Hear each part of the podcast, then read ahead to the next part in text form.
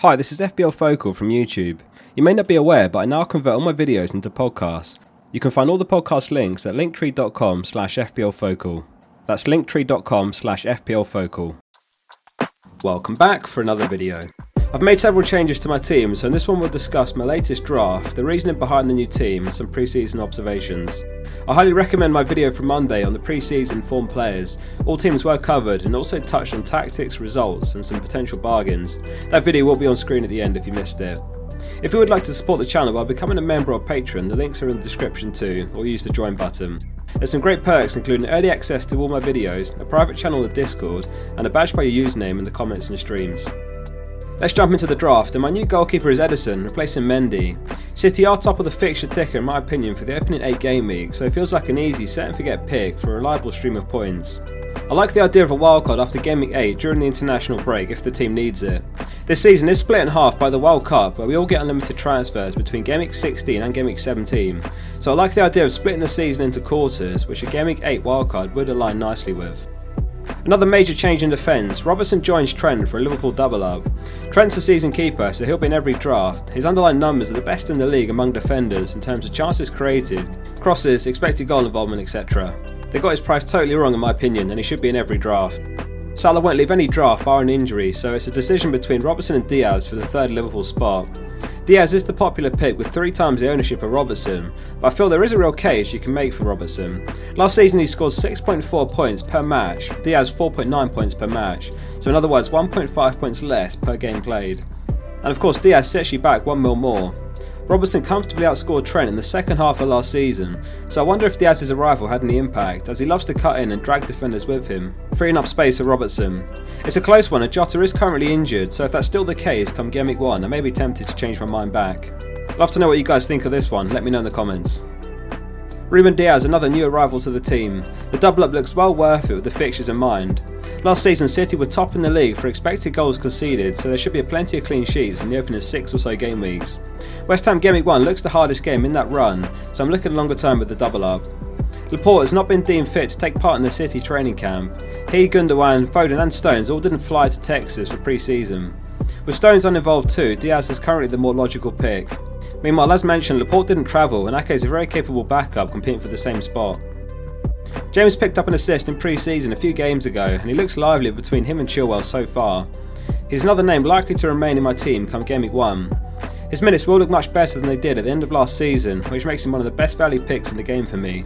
5 goals, 9 assists, and 7 clean sheets last season at a rate of a return every 88 minutes. I'm going to skip over Salah. You all know how much I rate him, and he should be in every Game Week 1 draft, in my opinion. He actually scored in Liverpool's last pre season game, assisted by Trent. Rashford also scored in a recent pre season game, and he has been impressive.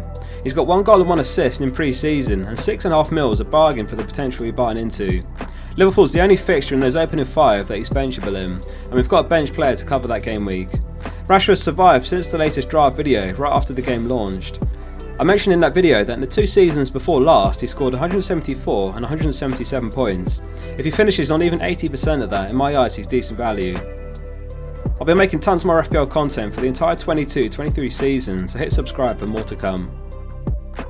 Martinelli has two assists in pre-season, as Smith Rowe missed the last friendly with injury, so I've warmed up to Martinelli. I do feel that this will be a big season for the Brazilian, and with their opening fixtures he's a great pick. FPL Review has him top among all mids and forwards priced 6.5 mil or less, and of course in this case he sets you back only 6 mil, 2 mil less than Saka. Neto completes the midfield. I had a draft of Fornals over Neto, as I feel he's an equally good option for 5.5 mil. The downside is Fornals faces City in Game Week 1, which means starting Tomiyasu. Not the end of the world, but I feel this combination has slightly more potential for points. There is one major issue of Neto that I think many managers are overlooking, which I'll talk about more later. Gabriel Jesus remains in the latest draft. He had 44% ownership last video, which has shot up to 58.7%. If you caught Monday's pre-season update video, we discussed how much he has impressed in pre-season. Two goals in 30 minutes in his debut, and another goal versus Everton in a 2-0 win to make it three goals in two games. I would say that the disparity between his and Saka's ownership is too much. Saka's at 16% ownership, less than a third of Jesus. It partly boils down to the lack of forwards, but also it's a perfect storm of an exciting new signing and impressing in pre season. Saka was also on the score sheet in Arsenal's last game. Haaland completes the starting 11, who remains the most owned player in the game. It's very tempting to consider Kane, who has the better Week 1 fixture and he's nailed for 90 minutes every game. Again, there's a massive disparity between Kane and Haaland's ownership, but in terms of points potential, they're about the same in my books for the opening 5 or so game weeks. That said, I'm not sold on the idea of starting with Kane and shifting to Haaland in Game Week 2. A booked in transfer could backfire if there's other issues in the team. On the bench, it's Hennessy, Tomiyasu, Pereira, and Plange. There's no formal starting keepers currently, so a bunch of backup keepers you can pick from. Tomiyasu missed Arsenal's last pre-season match with a minor injury, so this is something I'm keeping an eye on. Saliba has impressed in centre back as well, so I prefer Tomiyasu to White. But there is some uncertainty in Arsenal's back four. With the expected arrival of Zinchenko, we could also see him at starting at left back come game week 1, with Tierney, another one currently carrying an injury, picked up in a recent friendly. Pereira played just behind Mitrovic in Fulham's last pre season game, albeit a 5 1 loss against Benfica. However, he took the corner which assisted Mitrovic. He looks a real gem among the 4.5 mil mids, and possibly even one you could start in game week 3. Plange is unlikely to get any minutes, but he scored a hat trick in a recent pre-season friendly for Palace, so we've chucked him in. One weakness with this team is Week 3.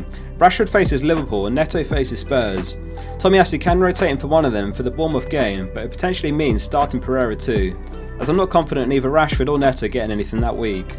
Likewise, many managers have got players like Trippier and Bruno Guimaraes who face Man City in Game Week 3. It's important to plan rotations in advance or you could land in Game Week 3 with 3 or 4 players with a bad fixture.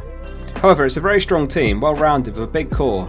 If you look at the starting 11, Ederson Trent, Robertson Dias, James Salah Jesus, and Haaland could all be staple players. Therefore, Rashford, Martinelli, and Neto are the three potential areas that could be shuffled in the opening weeks. No Perisic currently. He's not featured in any pre-season games with an injury or trained yet. He could still make his way into my Week 1 team if he's expected to start the Southampton game. Thanks for watching today's video and all the support in pre-season so far. If you have found this one useful, please hit subscribe. I will be making FPL content all season, so there's lots more to come.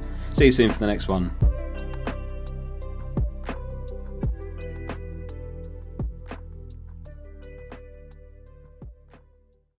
Sports Social Podcast Network.